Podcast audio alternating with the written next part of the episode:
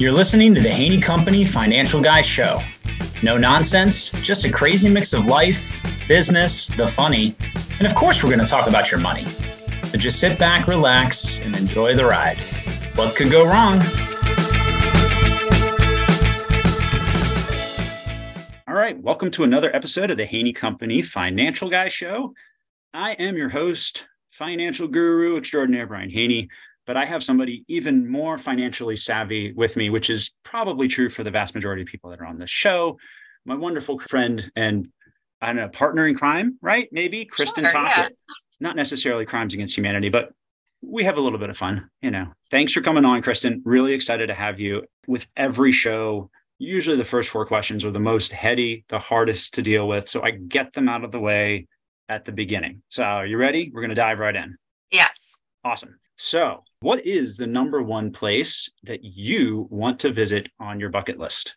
So I would say Italy, because my husband and I were supposed to get married there in 2020, and we were going to do a destination wedding there. And obviously because of COVID, that did not happen. So it's always been something that I just, you know, want to go back to and see. So in any particular parts of Italy? No, it's all over. Awesome. Yeah. Yeah. I mean, there's so many destinations in Italy to see. Yeah. And I having been many years ago, but I never got to do Venice when I was there. And so that's still like, you know, I got to come back. So yeah, I've never been to Italy ever. So I definitely want to see Venice. I want to see Rome. I want to see Sicily. I want to see all of it. But yeah, that's where I would go. Awesome. What food will you not eat under any circumstances, including penalty of death? Oh, well. I know the stakes just got raised. Yeah, I was going to say, maybe. You know, I don't think that I'm an unadventurous eater, but when I was thinking about this, like, I think anything that still has a head on it when it's served, yes. like, you know how branzino's served with a head, you know, in its entirety. And not that I'm opposed to eating fish, but just seeing the head still attached just makes my stomach turn. So I'd say anything, yeah, that's served in its entire body and form.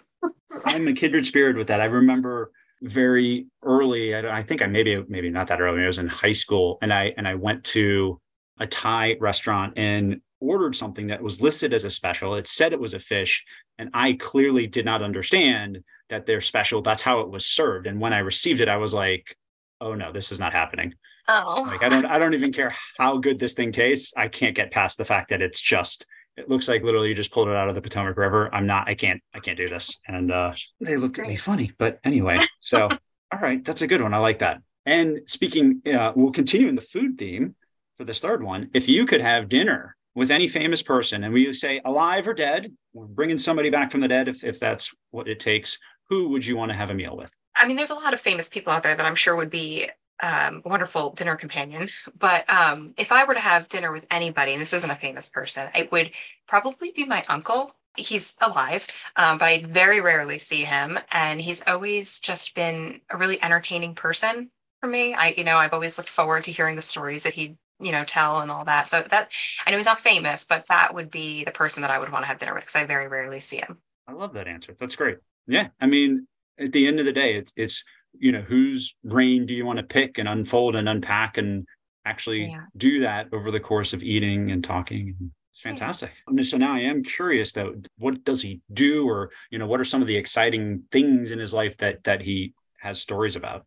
Well, so he's retired now, but, I just really liked listening to the stories that he would talk about with my family, like my dad when he was growing up, my grandparents, like their lives growing up. That's really what I enjoyed listening to. I connect with that. It's interesting. I feel like that was part of what excited me as I was going on this journey of getting like my Irish citizenship, was realizing that my grandparent on my mom's father, who was born in Ireland, was one of 9 kids that came over through Ellis Island. And yet we literally growing up and up until my adult life, I was totally unaware that this gigantic part of my family existed and lived in the US. Just, yeah, like, you know, all of the fascinating stories of literally anything about just life and with all these people that you knew and now people that you didn't know, that just, I'm still kind of excited about it. So yeah, I think that has a lot of resonance, and we should all think that way, right? We should all have meals with maybe,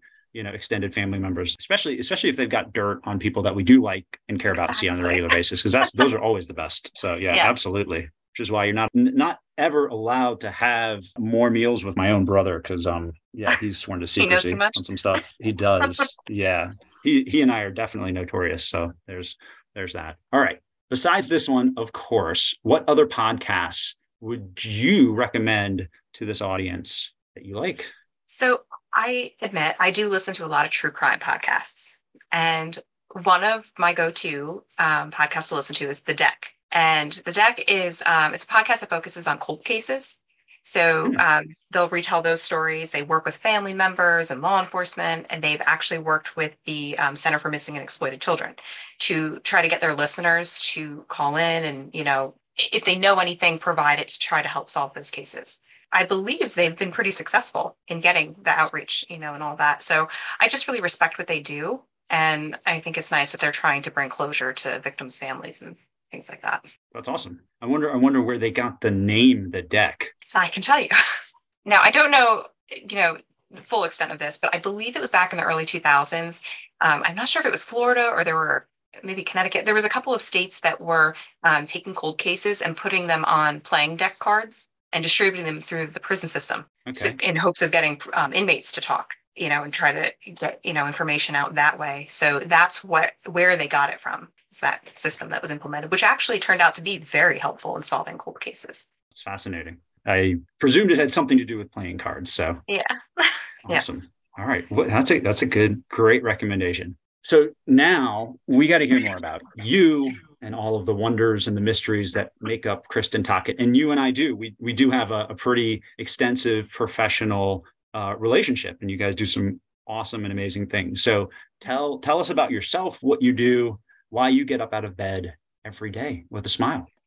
Okay. So, you know, I work at Preferred Pension Planning Corporation. We're a third-party administration firm, TPA. We administer various types of retirement plans, such as traditional defined benefit, cash balance, 401k, profit sharing, 403Bs, and 457 plans. We assist sponsors with the initial setup of a retirement plan, the design.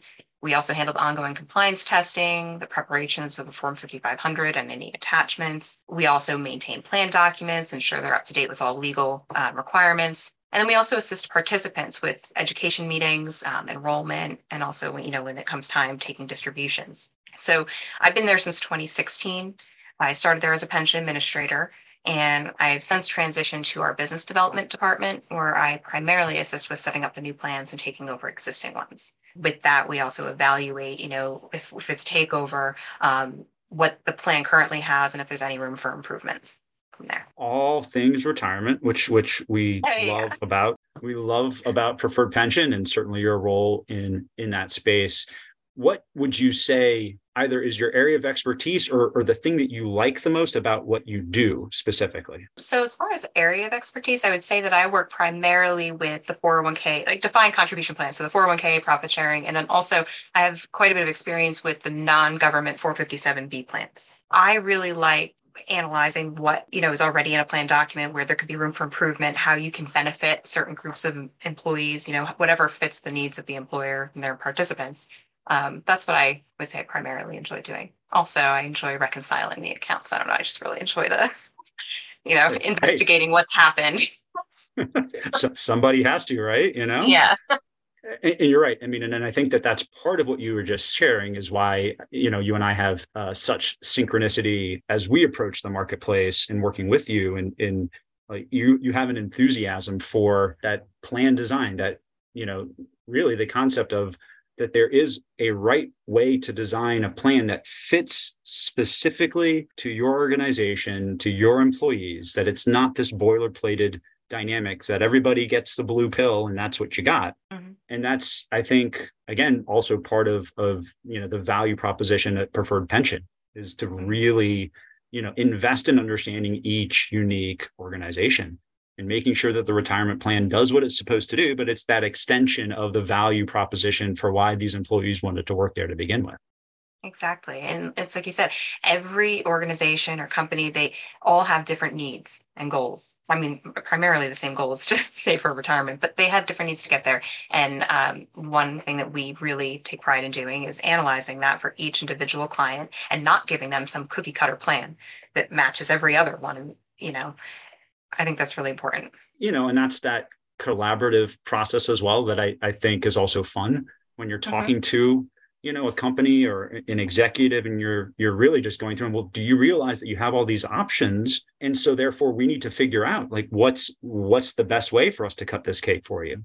You know, and if we go this direction, this is what the result would be. But if we do it this way, maybe that's, you know, and I think that that's just a lot of fun that, you know, perhaps a lot of the people that are in that conversation and in that consideration, they just don't realize, oh, I didn't know I could move all these variables around to my benefit. Mm-hmm. So let's talk about retirement plans at a high level. What would you say are some of the important things for anyone that either is thinking about starting a plan if they haven't, or has a retirement plan, that really help to create an optimal retirement plan experience? Sure. So I think whether you have a plan or you're just starting one up, I think one of the most important things to first look at is your plan design. Make sure that it is meeting those needs. You know, you want to look at eligibility. Do you want to allow your staff to come in immediately, or maybe you have high turnover and you want to add some sort of service requirement in there, so you're not bringing people in the plan and have these constant, you know, this constant turnover. So I definitely think you want to look at the plan design, eligibility, see if you want to make an employer matching contribution to help retain employees, encourage them to participate, maybe profit sharing or employer discretionary contributions. Maybe you want to have a vesting schedule on those. So these are all plan provisions that you should really be considering when you're starting a plan, and also when you have one, just reevaluating every so often if what you have in your plan is really working for you. You know, aside from that, you want to make sure that you're picking a good investment provider, one that has reasonable fees, offers a diverse line of investments. Ideally, it would be a provider that promotes participant engagement. You know, there are several providers out there that have excellent participant websites. You know, you can go on and you can use their retirement plan calculators. You can, I think they even have calculators for figuring out what your paycheck would be as you adjust your pre-tax contributions, things like that. And I feel like that really comes in handy for participants. And then even ongoing, you know, you want to make sure you're providing education to your employees. You want to make sure that they understand the plan and they're making informed decisions.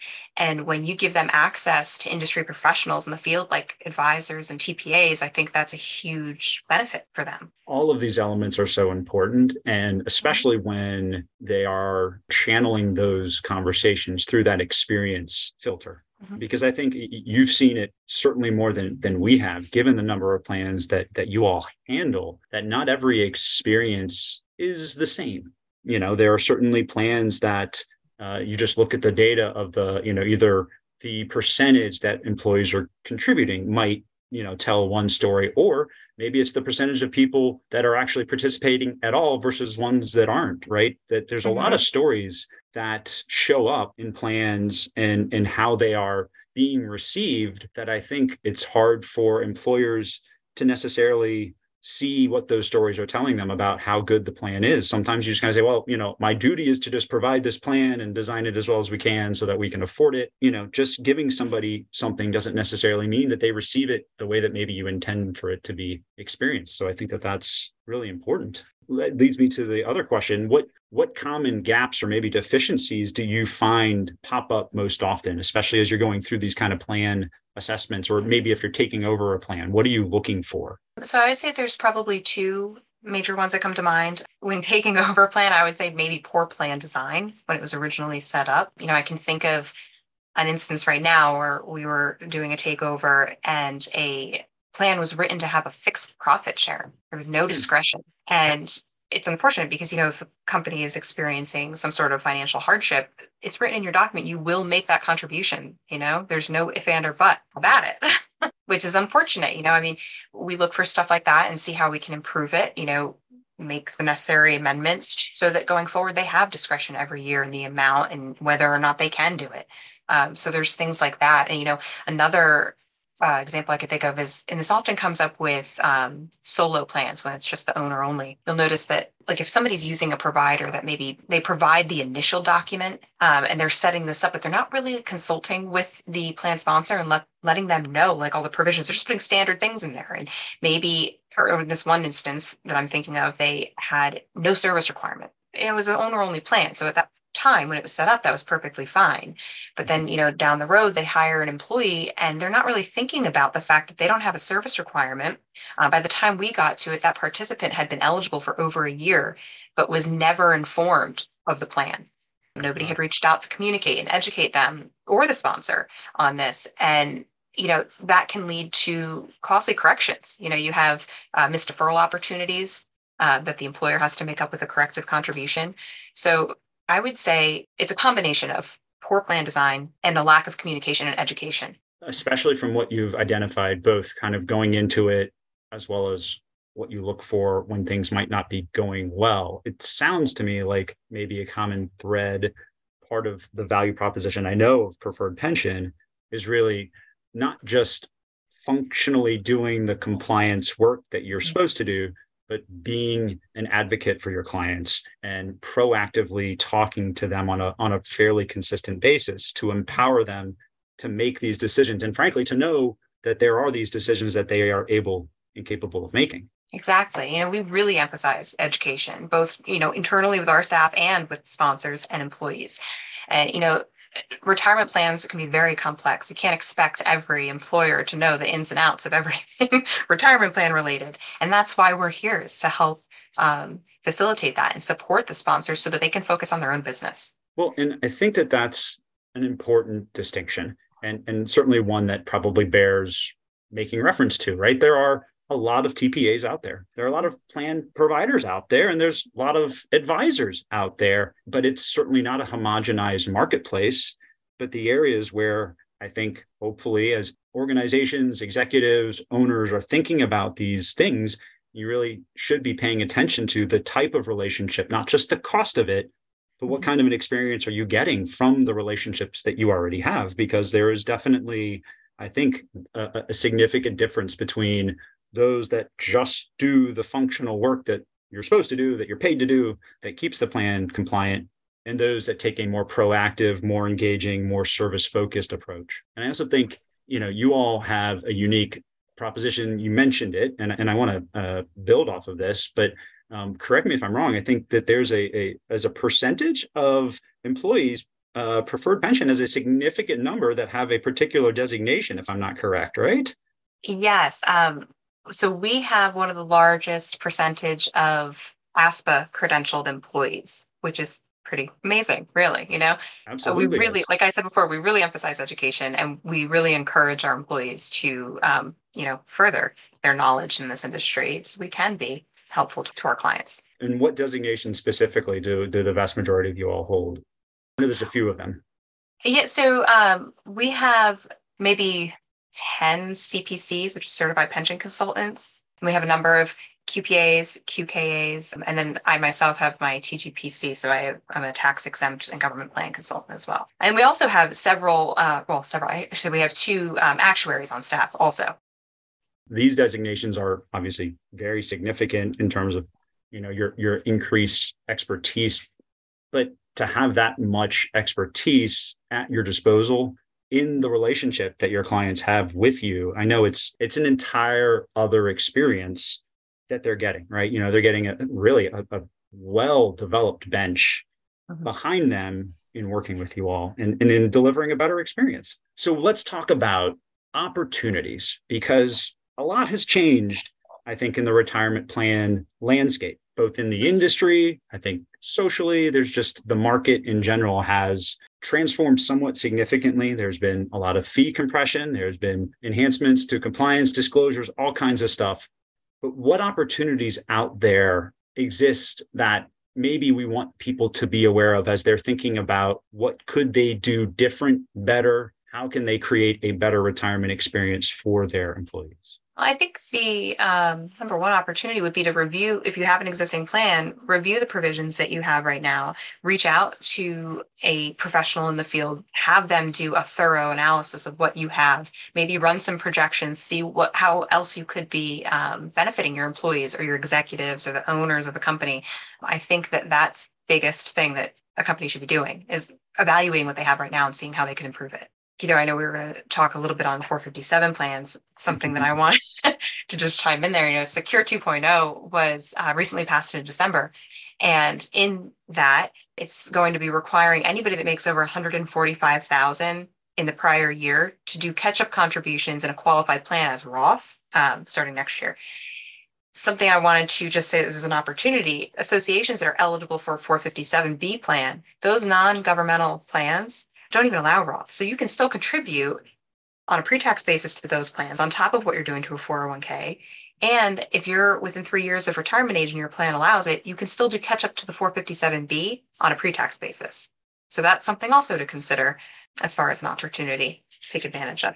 And I'm glad you plugged that. And I'm going to make sure we do pull on that thread a little bit more. But I think what I was hearing you say was recognizing that there is still additional customization that can be done, right? You know, absolutely. Just because you have a plan and you have a certain percentage or match or what have you, maybe, you know, you need to look at it again. Maybe your revenues as an organization open up the door for you to do more with what's coming in. You know, a lot of times we just kind of think, you know, I'm doing enough because I got a good match and that's it. But there's certainly more ways people can take advantage of that. And I want to, let's get into executive compensation, or really strategies that allow us to customize set-asides, deferrals, and just ways to maybe benefit people that are certainly higher income earners, or maybe have a certain, you know, contract status with the organization itself that might have different savings needs beyond what a traditional 401k or qualified plan might provide.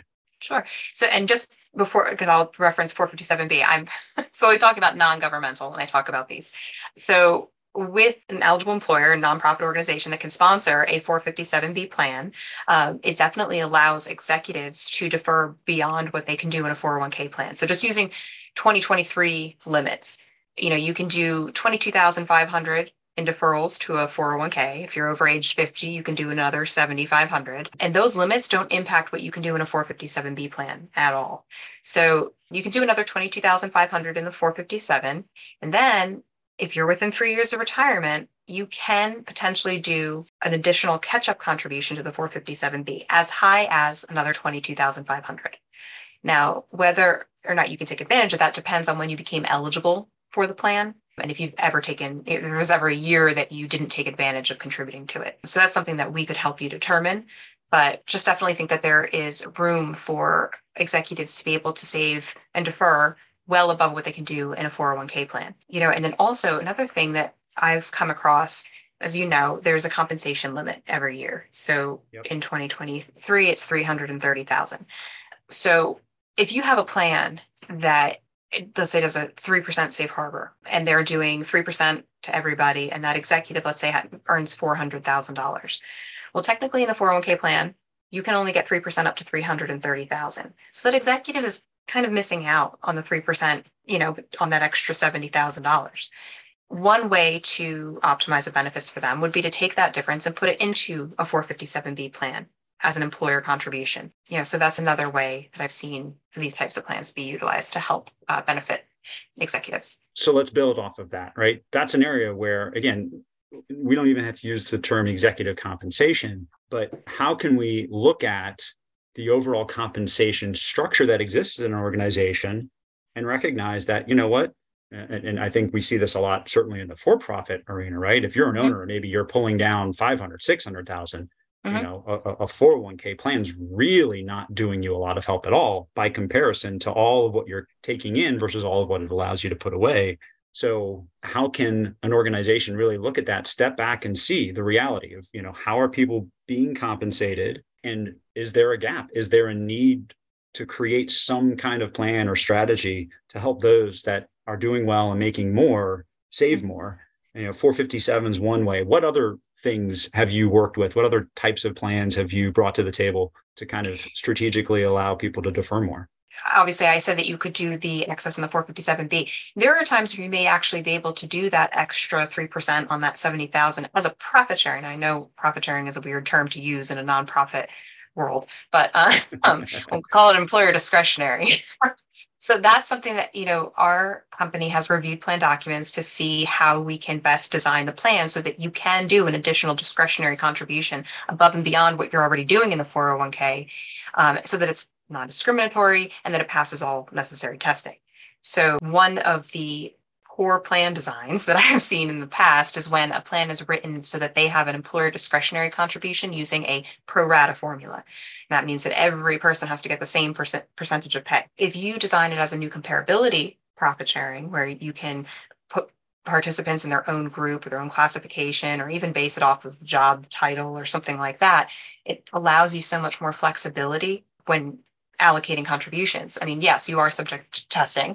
That's what we would look at for you. Make sure that you can do these types of contributions and still pass. So I think that even aside from putting in a 457B plan, something that should be looked at is to see if you're utilizing all of the components within your 401k plan already.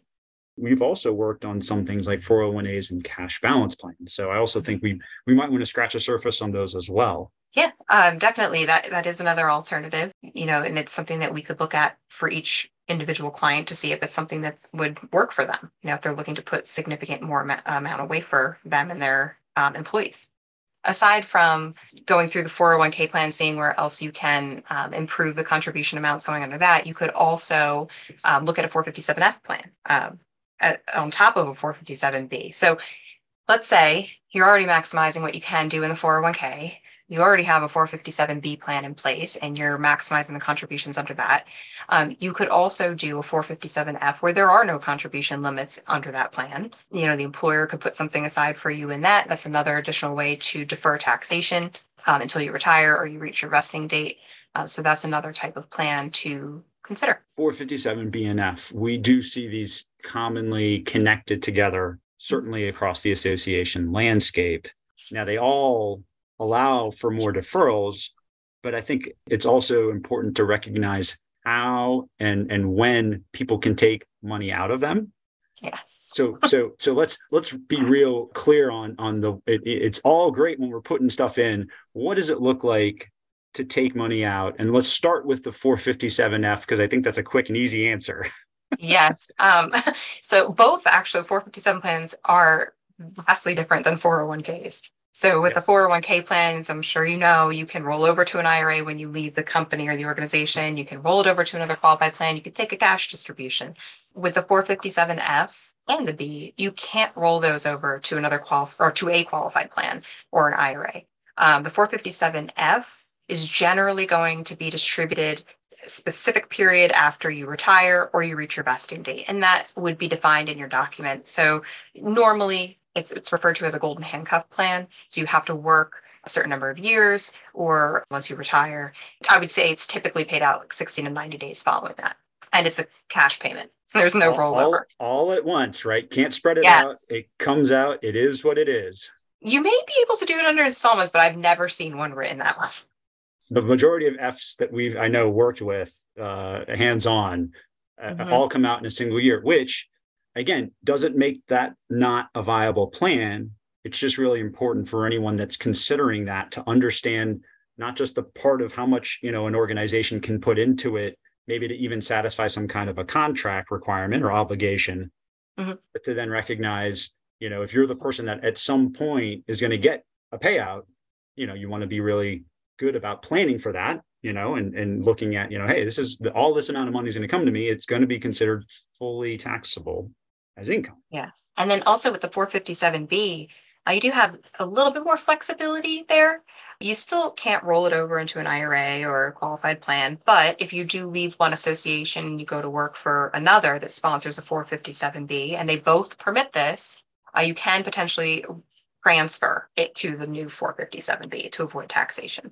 But essentially, with both plans, once you have constructed receipt, the amounts are taxable to you. With the 457B, you can postpone receipt of the funds. So let's say your plan's default payout date is 90 days after you leave employment. You can, subject to what's in the document, elect to postpone up until you start taking your required minimum distributions. So there's that option. But they are pretty strict. I mean, once you make an election, you're only allowed one additional change and you can't accelerate payment. So there's all these stricter rules around it that are different from 401ks. And, you know, another thing that I think that participants aren't made aware, not that they're not made aware of it, I just don't know that they're understanding it when it's set up, is that these plans are subject to the association's creditors. They're an asset of the association, whereas a 401k plan is a protected benefit for the employee, you know, not necessarily subject to creditors. These are, I mean, not that you're going to lose all your money, but you just have to keep that in mind, that it's just handled differently. It's an important point in distinction because that ties in exactly to what you were mentioning earlier, constructive receipt. Once you transfer ownership, that's considered constructive receipt, right? So even as you're taking the funds out, if you're trying to manage a distribution, you got to be really careful about how that distribution is set up and the structure of it. And again, that there is, you know, unless you want to pay the taxes all up front, you know, there's going to be involvement with your organization so that they can do that, and you can manage that and receive it the way that you're intending for it to be received. Mm-hmm. And I also want to, you know, you did mention a couple things in there that go back to that point: plan, document, design, and review. Yes. Right. So you mentioned, again, it has to be written into the 457 agreement. Mm-hmm. So really making sure that that's designed the way that you want it to be. But you also mentioned, I think that this is really important, and I know we see this quite a bit, the option to roll a 457 from one plan to another. But correct me if I'm wrong, that has to be written into the other 457's plan. It has to be able to allow that to happen, correct? Yeah. Yes, it has to be allowed from both the plan they're leaving and trying to move it from and the receiving. So just because there's another 457 out there where you're going doesn't mean you might be able to do it. So it is. All of these things are really important to know going into them, and also to recognize that, oh, by the way, that is an option that can be materially impactful. So let's hypothetically say you're an association that's trying to optimize retirement for your employees. What kind of approach have you found to be an industry best practice? So I would say education is the best place to start. You know, ongoing education, about contribution limits that you can do, the investment options in the plan, make sure that it's an easy to understand language. You know, you don't want to complicate things and confuse your employees. Another thing is consider implementing an employer match program to try to get incentivize employees to contribute themselves. Another option maybe would be to consider automatic enrollment. You know, that has been proven time and time again to encourage participation, takes advantage of people's inertia. But yeah, it encourages employees to start saving early. You can add an auto escalation feature in there so that every year it's increasing by a percentage, you know, and then conduct regular plan reviews. You know, you want to make sure that you're regularly reviewing your providers, making sure that you have the best of the best out there. So you mentioned two things, and I want to pull on both threads. I think the education part. And this is, again, you know, what we see from Preferred Pension so much, especially in our partnership and working with you all, is that, you know, education isn't a once or twice a year thing, right? It's a year-round thing. And I think that's probably an area where a lot of organizations might have a bigger gap. Maybe it's not so much the plan document itself. It's just the fact that they are not embracing the employees enough and helping them really understand and better connect to the plan in its entirety. You know, we always like to say a benefit isn't a benefit unless your employees understand it and can use it effectively, right? Yes. Yeah.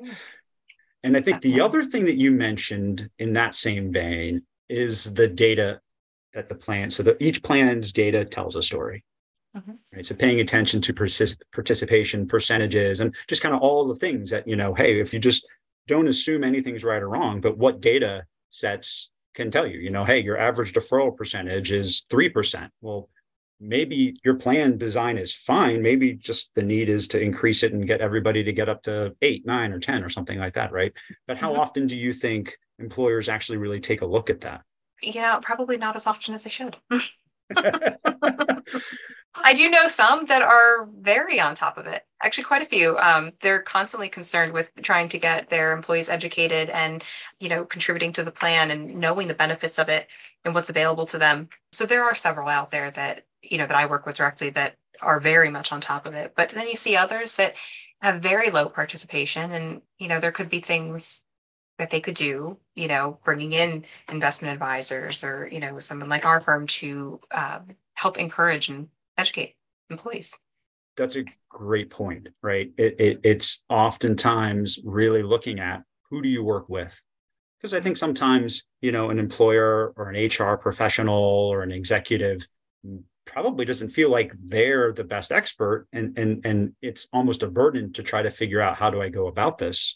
But that's not probably their role. They should, you know, be working with other parties that can be a good partner and invest in their employees' success like they are. Exactly.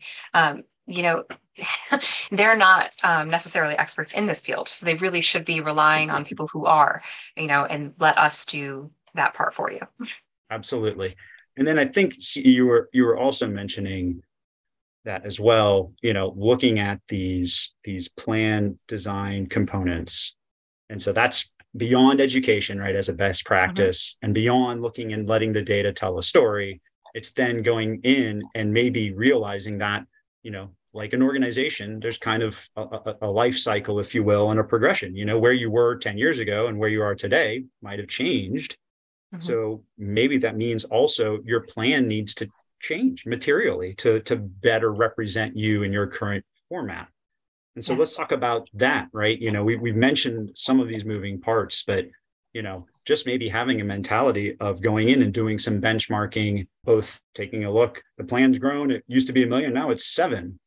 You know, have we looked at how the funds have performed and have we benchmarked the fees, but also have we looked at, you know, the plan design component, employer contributions and all that kind of stuff? How frequently do you see people needing to do those types of reviews? I would say maybe once a year. Really depends on the client. If there's significant changes, then probably once a year. If things are kind of going, you know, nothing's really changing, then maybe once every other year. But I would say they should be benchmarking their plan probably every 2 to 3 years. You know, just make sure that they're still with a provider that has reasonable fees, that there isn't something else out there that could benefit their employees and the associations or companies better. And then as far as changing plan provisions, you know, it really depends on the client. So, I mean, let's say they don't have a safe harbor plan, so they're subject to ADP and ACP testing. That really should be looked at every year, you know. Should you be looking to implement a safe harbor? Is it in the budget? Would it be beneficial to do that? Do you have highly compensated employees that keep having to receive refunds that, you know, maybe you want to find a way around that to avoid it? That really should be looked at every year. Yes. Nothing like a failure in plan testing to really shine a light on things that you want to change, right? Yes. Yeah. Especially since it's always looking back in time and usually it's, hey, we're either put money in or take money out and not when anybody expected and certainly not the outcome people were hoping for. Yeah. So any other tips or tricks you think any organization, association, professional that you would advise? You know, all I would say is just try to collaborate with any professionals that you can in this industry. And don't take it upon yourselves to learn every in and out of this. It's too complex. And that's why, you know, we're here to help. Absolutely. And it changes all the time because legislators are bored. Yes. And they don't have enough to do. So they got to figure something new out, right? Yeah. Yeah. All right. What's the best way for someone to get a hold of you if they want to pick your brain further or connect with Preferred Pension? You can reach me by phone at 908-575-7575 or through email. And my email is Kristin, KRISTIN @pppc.co. Awesome. Well, Kristin, this has been fantastic. Glad we could do this. And I appreciate you coming on the show today. Thank you. So thank you for having me.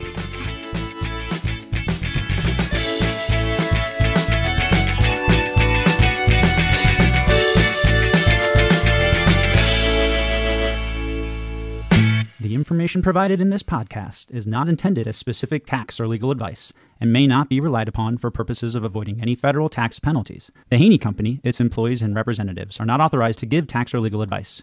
Individuals are encouraged to seek advice from their own tax or legal counsel. Individuals involved in the estate planning process should work with an estate planning team, including their own personal, legal, or tax counsel. The information provided here does not constitute personal financial advice, but is meant as the conveyance of information for educational purposes only. All investing involves risk, including the risk of loss. Past performance is not indicatory of future returns. Guarantees are backed by the claims-paying ability of the insurer. Brian Haney is a registered representative and an investment advisory representative of Dempsey Lord Smith, LLC. Dempsey Lord Smith, LLC is not affiliated with the Haney Company. Securities offered through Dempsey Lord Smith, LLC, member FINRA SIPC. Advisory services offered through Dempsey Lord Smith, LLC, a U.S. SEC registered investment advisor.